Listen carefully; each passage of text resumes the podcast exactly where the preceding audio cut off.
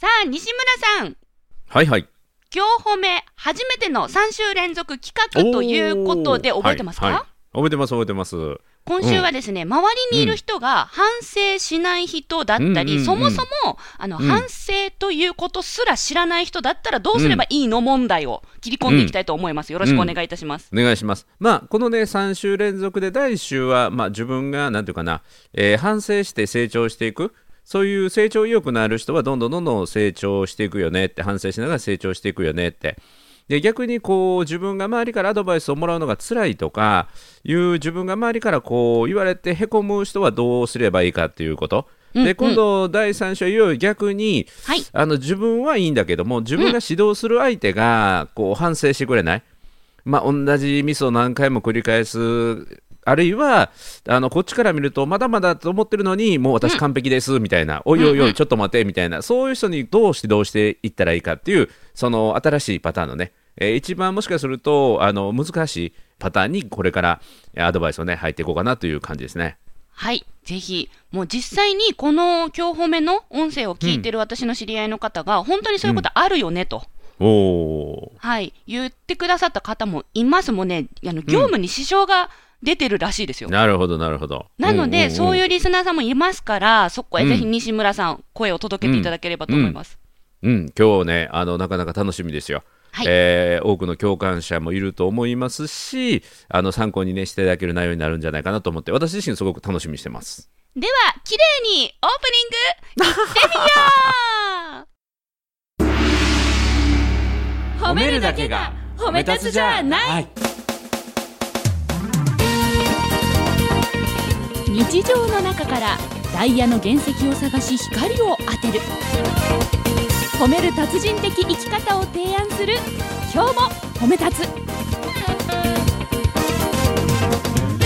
こんにちは。なっこも褒める。褒める達人。褒め立つこと西村孝之です。こんにちは、褒め立つビギナー、まるっと空気をつかむ MC の丸山久美子です。この番組はですね褒め立つって何？と褒め立つに興味を持っていただいた方そして褒め立つ検定は受けたあるいは褒め立つの講演会研修を受けたんだけども最近褒め立つご無沙汰だなーっていう方に褒め立つを楽しく楽しくお伝えするそういう番組です。いやー、今日褒め初の3週連続企画でございますよ。ねえ私もオープニングちゃんと言えて今ちょっとホッとしてますわ。はいはい。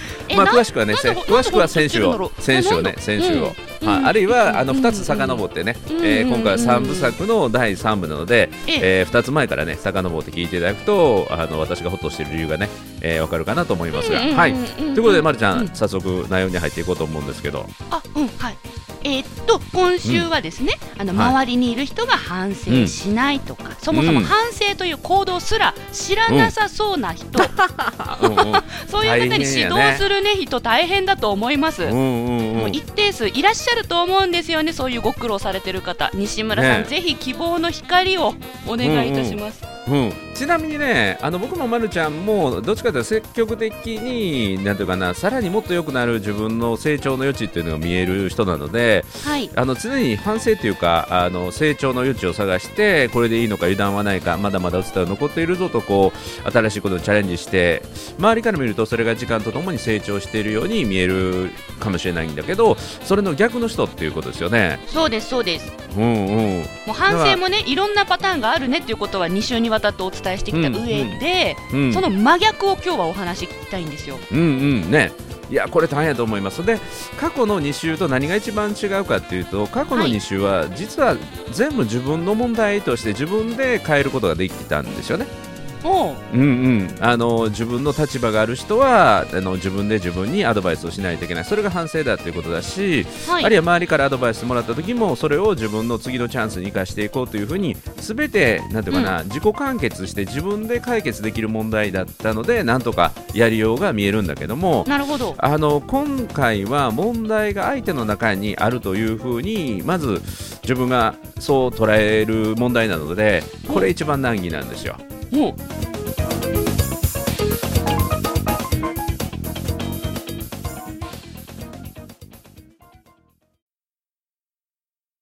え、あの解決策はあるんですか？まず基本的にこれ絶対にしておかないといけないのは、はい人を変えることはできないということなんですよ。人人をを変え変えることはできることはできことはない。できない。うん、でだから変えてやろうと思うともうこれはねあの見事に返り討ちに遭うので、はい。うん、だから相手には影響を与えることしかできない。影響を与えることしかできない。影響を与えること。うんうん。で影響を与えることにとどまってそのはい。相手に与える影響は実は自分に一番影響を与えていくのでえ？あのもうそのね反省しない人が見えてるってことははい。あの歯がいいんですよね。自分でさえねうん。まだまだあの不完全だと思ってん。成長の余地をずっとずっと探してるのに自分から見たら足りてないあなたがまたそこから成長しないのかっていうそのね苛立ち葛藤がものすごくあるんですよ。うんうん。でまたその相手がなんていうかなあの赤の他人であのよその部署の人とか自分の組織の中でない仕事の関係者でなければあ残念だなってそれで終わりなんだけども一緒に仕事しないといけない。しかも役割を与えられている人がその役割を果たさないで本人はは役割を果たしているつもりでいるかもしれない。ところが周りから見ると全然役割を果たしてない。アドバイスをする。全くそれをなんていうかな。あの風に柳じゃないけれども、うんうん。あの全然受け止めてくれない。反省しない。これ困るよね。困りますね。はい。はい。まるちゃんってど確かに。うん。え、ずーっと一緒にお仕事していく人が、なんかやらかして、うんで、みんなでこう、こういうの改善した方がいいよとか、あすいませんみたいな感じだったけど、またやらかして、それがうん永遠に続くんですよね。あ うんうんえー、どうしようね。じゃあ、じゃあ、もうなんかそのお仕事じゃないお仕事うんで、私のテンションを上げてもらう人に切り替えちゃおうかな、もう。務に、業務に差し支えがあって、うん。で、ずーっと一緒にお仕事やっていくって考えたら、うん。なんかそこ、そこずっとや、いや、どう、えーどうなんでしょうね。みんなのコミュニケーションの種には、にはなるけど、うん。でもよろしくないコミュニケーションの種にもなっちゃいそうだしね。うん難しいですね。え、でも人間は派閥が好きだからそういう人一人ぐらいいてくれた方がチームがうまくまとまったりするのかしら。いやでも、でもね、いやでも人の悪口言ってチームまとめるのってよろしくないやり方ですよね。昔はそういうのもね、いいなと思ってましたけど、なこれ悩ましいですね。なるほど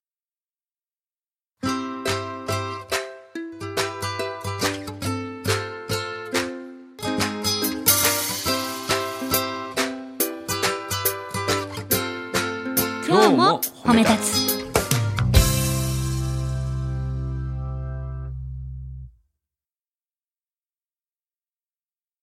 あの今いくつかまるちゃんの中にヒントがあって一つはね釣りバカの浜ちゃん理論というのがあってどちら様ですか？あの釣りバカ西っていうあの漫画があるんですよ。はいはいはいあの西田敏行さんがね出てたりする。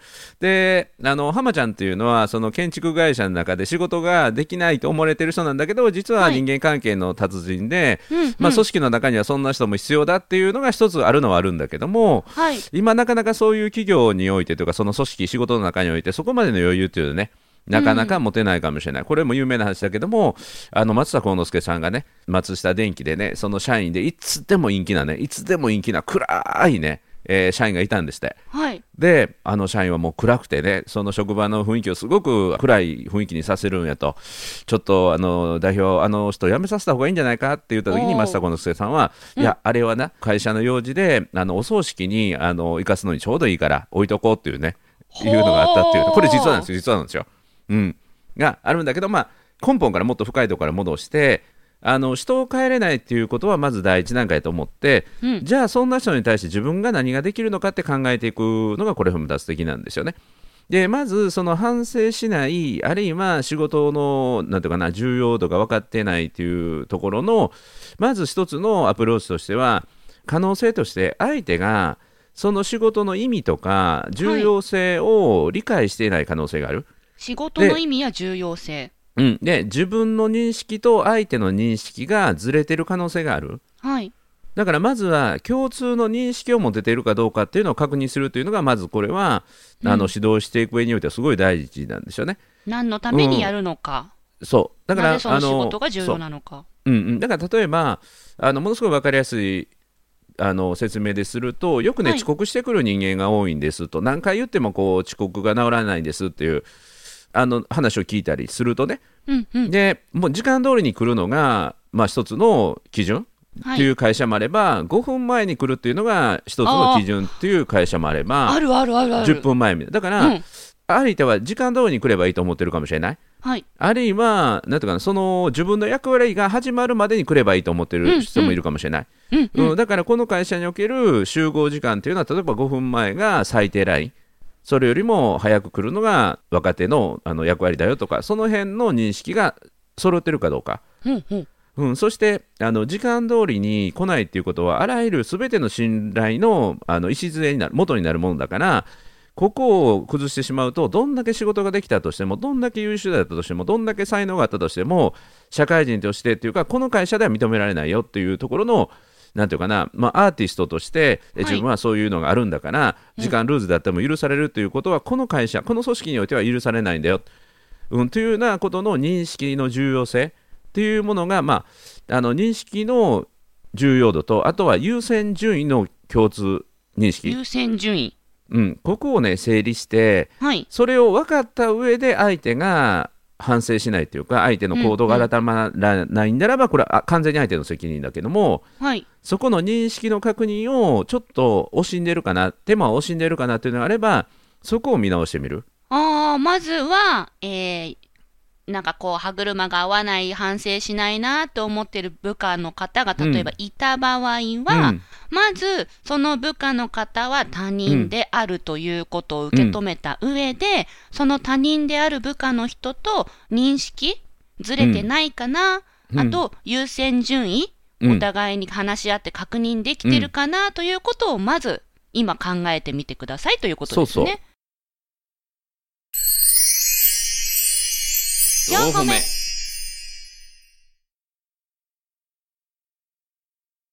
であとは相手が元自分が求められている仕事のに対する達成度、10段階で言うと、えー自分は何点の達成度を実現したと思うというのをこれもね聞いてみるといいと思いますよ。達成度？うん、自分が今仕事を与えられたと。ではい。それに対して自分が仕事をやりましたと。はい。でこの仕事ぶりに点数をつけるとするならば、はい。10点満点中の何点の自覚があるっていうのを聞いてみるんですよ。え？え、そのお仕事が終わった後に、そうそうそうそう。コミュニケーションの一つで、うんうん、10点そう。で中何点、うん、10はい。点中10点ですって相手が言ってこっちから見たら5点とかね。え、めちゃくちゃミスしてて、そもそも5点もあ与えられんだろうが、何を10点とか言ってんの、向かってした場合。いやいやそこでだから例えばあの、はい。会社から見ると5つ足りないんだよねって。でそれをこう順番に言ってあげる、あうん、でそこに自分の中では OK っていうそのズレが一番問題なので。あ、はい。でここで問題は何かっていうと問題があることが問題じゃなくて問題があるんだけども、そこをスルーしてしまったり相手が気づいていないっていうのが一番問題なので、なるほど。だから自己認識では完璧っていう部分が実はこれだけ足りない。でこれもねあよく言う言葉なんだけど下段者、下段者と下の段ね、えーっと柔道とか剣道とかああのさまざまな段段位があるしね、はい。うん、下段者は上段者の力を見抜けないっていうのがあるんですよ。下段者は上段者の力を見抜けない。そう。で本来はあのプロになると100はい。点満点じゃなくて、あの1000点満点ぐらいあるんだけどい。相手が100点満点中100点、違う違う。うちはね1000点まであるからって、うん、1000点中の君100点やけでって、うん、そういう説明も必要な時もあるかもしれませんね。えー、面白い、面白い。あ、いい。あ、自分の話として聞いちゃった。うんうん、だからえ上下段者から上段者から見ると1000点満点で仕事をしてるんですよ。はいで。相手はあの未熟な人は100点満点やと思ってるあ違う違うまだ900点上にあるからって、うんうんうんうん、だからその足りない部分はこういうところだよっていうところを相手の認識を入れ替えていく、はい。うん、それでも相手が100点を超えてこないその中での70点80点の勝負だったらこれはもうフィールドが変えてあげる必要がありますね。うんうんうん。うんへえ、なるほどですね。相手の認識との確認、相手との自分の認識の違いを確認するために、うんまあ、10点満点中何点だと思うっていう質問を投げかけて、もしご本人が10点って答えた場合、うんこちらからしたら、まあ、足りないところがあと5ポイントあるんだそうそうそうそう。よみたいな感じで教えてあげて、なぜなら、下段者は上段者の力を見抜けないってことをもう念頭に置きながらお話ししてそうあげれば。そうそうそうそう、う。ん、だから自分が見えてる世界とそううんうん。うん自分が見えてる世界と相手が見えてる世界が違う、はい。うん、だからそれを相手も自分が見えてる世界で喋ってると思うとイライラするんですよ。うんうん、だから相手は何点満点の人なのかなって、あー、なるほど。どれぐらいのメモリを持ってる人なのかなって、相手のメモリをここで確認するんですね。そうそうそう。ざるの大きさをね。あのざるの網目を、あスカスカやなみたいな。これでは水 いくらすくっても残らんなって。その網目をこう細かくしていく。4歩目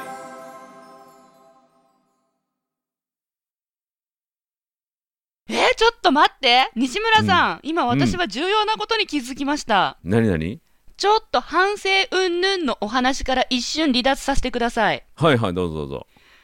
私ですね、180回以上西村さんとこのように今日褒めをご一緒させていただいておりますが、ほうほいつも気になっていたことがあったんです。う何何？もしかしたら私のザルを確認されていたかもしれない。えどういうことどういうこと？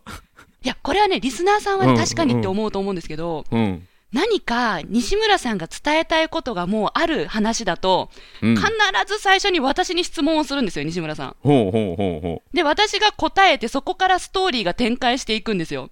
ううんうんうんえ、もしかしたらこの質問が点数じゃなくて、なんかのざ、ざるの、ざる測ってたのかもしれない。あ、今気がついちゃった。いやいや、一般的に どういうふうに考えるのかなっていうところと、まあ、まるちゃん、うん、まるちゃんの答えから僕の、なんていうかな、回答が、いなんていうか、インスパイアされて、引き出されることがすごく多いので、あ、本当にざ、ざる測ってるわけじゃない？違う違う違う。あ、違う、もうこれねあ違う、あ、違う。あ、よかった。キャッチボールしよながら、キャッチボールしながら、はいあの、答えを一緒に探してるんですよ。かったあ、なるほど。の、あの、今日褒めは僕最初から答え持って喋り出すことでほぼないから、ほうほうほうほう。うん、今の10点満点から100点満点、1000点満点の話は今喋りながら思いついたことやから、えー、そうなんですか？もう、もう、だって3週連続企画来週やりますよって言ってせん、ね、前回締めたから、もう全部今日は、うん。なんかその、あ、違うんだ。そう、すべて話の流れから、話の流れから生まれてることですよ。え、すごいですね。うん、ただ、まるちゃんの、まるちゃんの、なんていうかな、物差しのメモリには合わせてるけどね。うん。今日は何センチ差しぐらいを使うかなみたいな。で、そっからやっぱ、り、やっぱりなんか、なんか測られているんじゃないか、私はいつも。いやいやいやいや、どういう伝え方したら分かりやすいかなっていうのでね。うん、で、これもね、本当に反省しないっていうのは、あの一つあるのは、本当にね、自分に自信がない、べこべこにへこむ人と実は表裏一体なんですよ。んで、ちょっとしたことでべっこべこにへこんでしまう人っているじゃないですか。はい、私たちです。うんうん、でそういう人にこう注意するともうすぐなんかべこべこにへこむ、はいうん、だからちょっと注意するのに気を使うっていう人と、はい言うんだけど全然入っていかない、うんうんうん。でもだってどうせでこう弾いてしまう、うんうんうんうんうん。で目の前で言わないかもしれないけど心の中ででも、だってどうせできない理由がいっぱい積み重なっていて自己弁護する人っていうのは実は根っこ一緒で。ほう自分に自信がないっていうかこれ以上、えー自分は、えっとね、批判を受け取る余裕がないっていううんうん。人の状態でもあるんですよ。確かに褒めてもらった方が伸びる気すらしてしまうぐらい、うんそのうん言われること、指摘されることはきついですね。うんうんうんだから、まあ、褒め立つ的に言うとそう例えばねあの完璧ですとこう言ってくる人に対しておおいいねいいねってこうまず認めてあげるというのも一つなんですね。はいと。いうのは相手がもうそうしないと何言ってんねんお前なんかな10点満点で5点じゃって言っちゃうとあの入ってこなくなるのでねやる気なくなっちゃうし、あいいね聞くいいね耳持たなくなっちゃいますよね。そういい感じだから完璧って乗ってあげてもいいんですよ。はいうん、完璧、あと惜しいのが、で、あと惜しいのがついたら全然完璧じゃないんだけど、あの、うん、完璧、いいね、いいね、うん、あと惜しいのがって言ってね。で、言われると相手は8割ぐらい自分できてるのかと思うんですよ。うんうん惜しいなって言われると。惜しい。はい。うん、うん、完璧やねんけど、あと惜しいなと。本当はね、完璧じゃないんですよ。8割もできてないんですよ。うんうんうん。うん、6割もできてない。5点もいってない。惜しいどころか残念なんですよ。ただ一度に直せるのは1個ずつなので、はい。惜しいで1個ずつ直してもらうっていうのも、これは伝え方の工夫としてありますね。うん。それ、惜しい、惜しいのがここだよって言えるのは、もう認識をきちんとすり合わせた上で、うん。で、ちゃんとこちらが相手とのメモリの違いを把握できたからこそ、じゃあ、一番最初に伝えることはこれにしようかなうんとチョイスして、枕言葉に惜しいのがうん。ここだよってつけて伝えると。おー整理できてきました。うおで、小さな成功体験を積ましてあげるっていうのもいいですね。小さな成功体うん。験を積ましてあげるもうすぐにできそうなところから、すおお、さすがって、うん。もうすぐに頭のイメージして、こうやったらいいなっていうところから、あの、さしてあげて、おさすがって。あその惜しいのがここだよって伝えるときにまずは一番小さくてできそうなことからお伝えしていく。そうそうそうそうそう。うんうんうんうんまあ、あのこれもねあのすぐにできてしかも結果が大きく変わるところというのもポイントなんだけどはい。あのこれもね前もあの教え方のコツというところで言ったことあるんですけど優れたコーチっていうのは、一瞬で結果を変えるようなそんなあのテクニックを教えて、うんでその後本質を語る、うんうん。うん、例えばこう野球のコーチなんかが、はい君はね内角のボールを打つのがすごく上手だけど小指をもうちょっと深めにグリップすると、もっと打球のね勢いが出るよって言って言われてその通りちょっと握ってみたらものすごいボールのね打球の勢いが良くなった。はいあ。すごいなってこのコーチすごいなってうん一瞬で僕の結果変えた、でそのコーチが本当に言いたいのはこれなんですよただ今の君に必要なのは走り込みだよってで今一瞬で結果を変えるようなそんなアドバイスが今自分の目の前で実現できた。この人のアドバイスは正しいことだなってその走り込みっていう地味な、えーアドバイス、うんうん本質的なアドバイスも行動の変容につながりやすい。だだから一瞬で結果を変える、えーアドバイスを与えつつ本質的なところを伝えるっていう。これもあの一つのやり方ですね。4歩目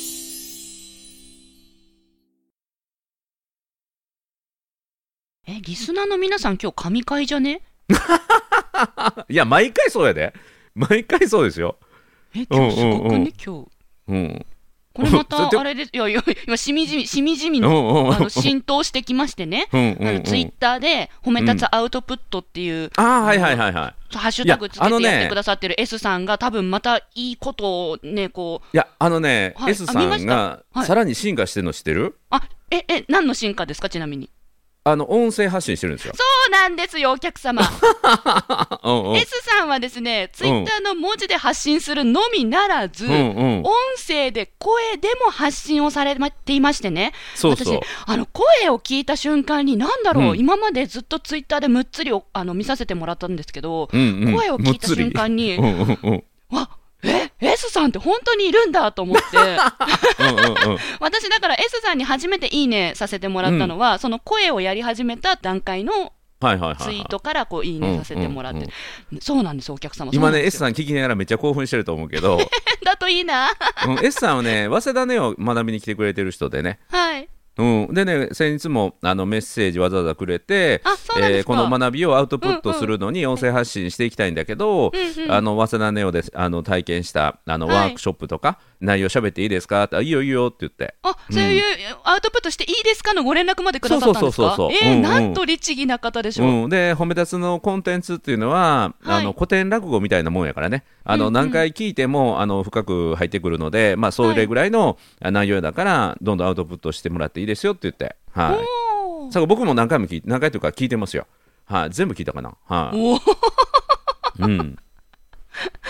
いや、ちょっとね、こう、アウトプットしてくれる方々うん、を、私たちは意外にもむっつり、こう、インターネットで、エゴむサーっつりってチしております。表現好きやね。むっつりっていうそう表現ね。ですね。結構、あの、お風呂入ってる時とかに私はこう、ハッシュタグから探っていったり、あと寝る前えーベッドの中でこう、探っていって、何年前のものとか見つけることもあるので、いや、今日のね、このうん。3週連続企画、うん。うん。はい、周りにいる人がっていうの、いいそういいお話なんじゃないかな。今日これね、はい。あのこれぜひ伝えておきたいことがあってね。でやっぱり自分の問題なんです。として自分褒め立つは受け止めるんですよね、はい、うん、だからなんていうかなあの伝えていわゆる反省しないというか改善してくれないいわばなんていうかな手間のかかるスタッフ、うん。というのは褒め立つ的に言うと非常に自分の心を鍛えてくれる人なんですよ。自分の上司力を上げてくれるあの心の筋トレさせてくれる人。ほ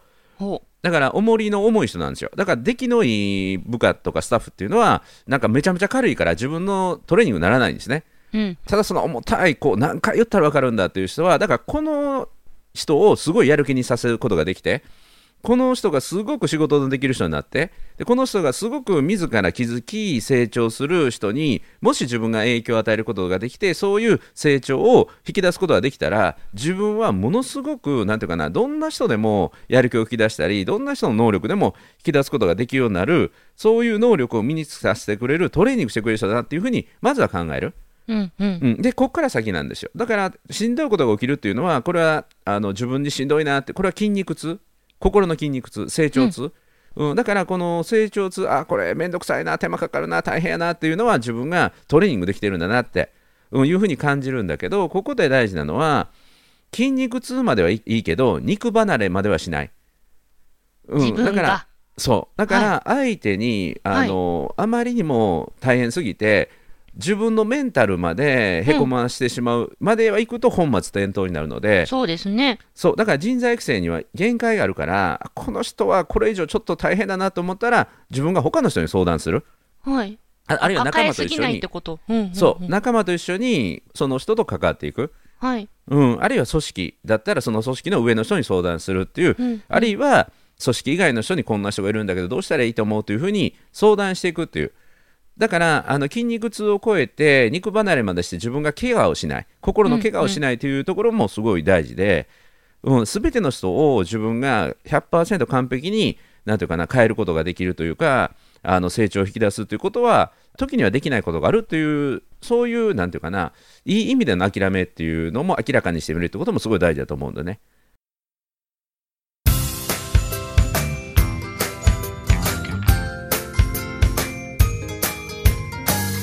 褒めるだけが褒め立つじゃない。今日も褒め立つ。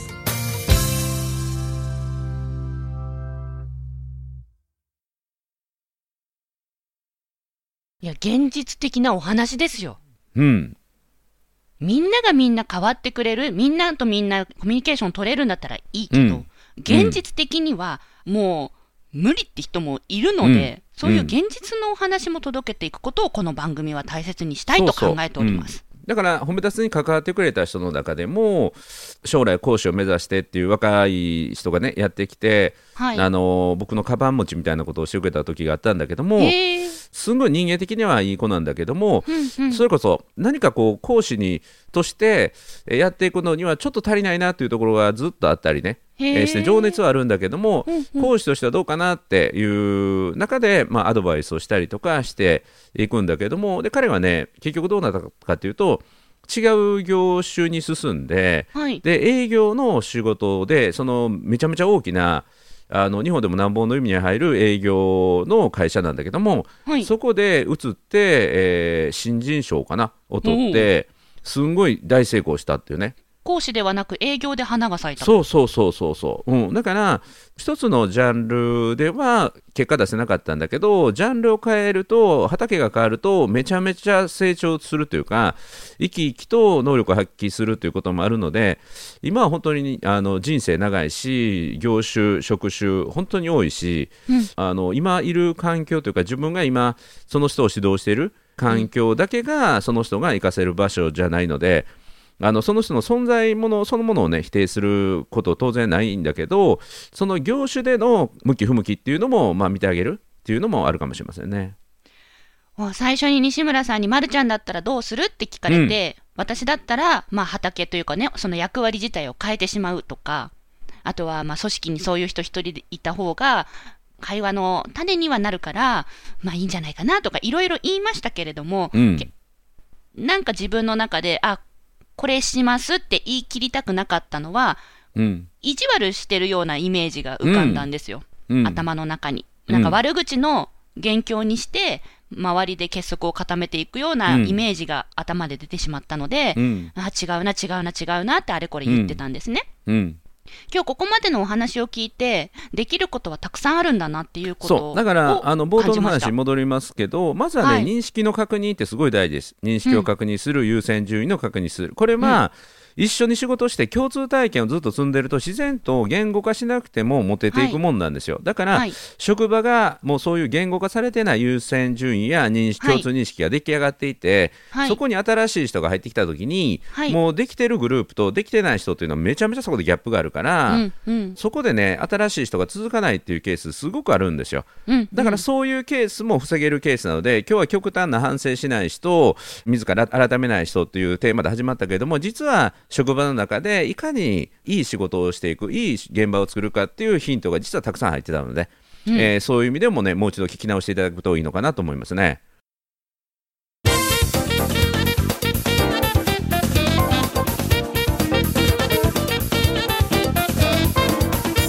さに私ですね今ライブ配信企画を考えておりましてそこに通ずるお話でしたなので 職場の部下上司のみならず、うん皆さんのご自身の環境に当てはめてもう一度どうぞ再生ボタンを押していただければと思います。ね、チームビルディングというか組織のなんていうかな、より良い組織作りのためのヒントがねあるいははい指導っていうものが、あのヒントがね今日、まあ、まさにまーちゃんが神回じゃないかって言いましたけども、はい。そういう内容がね入ってたと思います。だからありがとう3部作のね第3部としてふさわしい内容になったんじゃないかと思うんですが聞かれてるリスナーの皆さんはいかがでしょうか？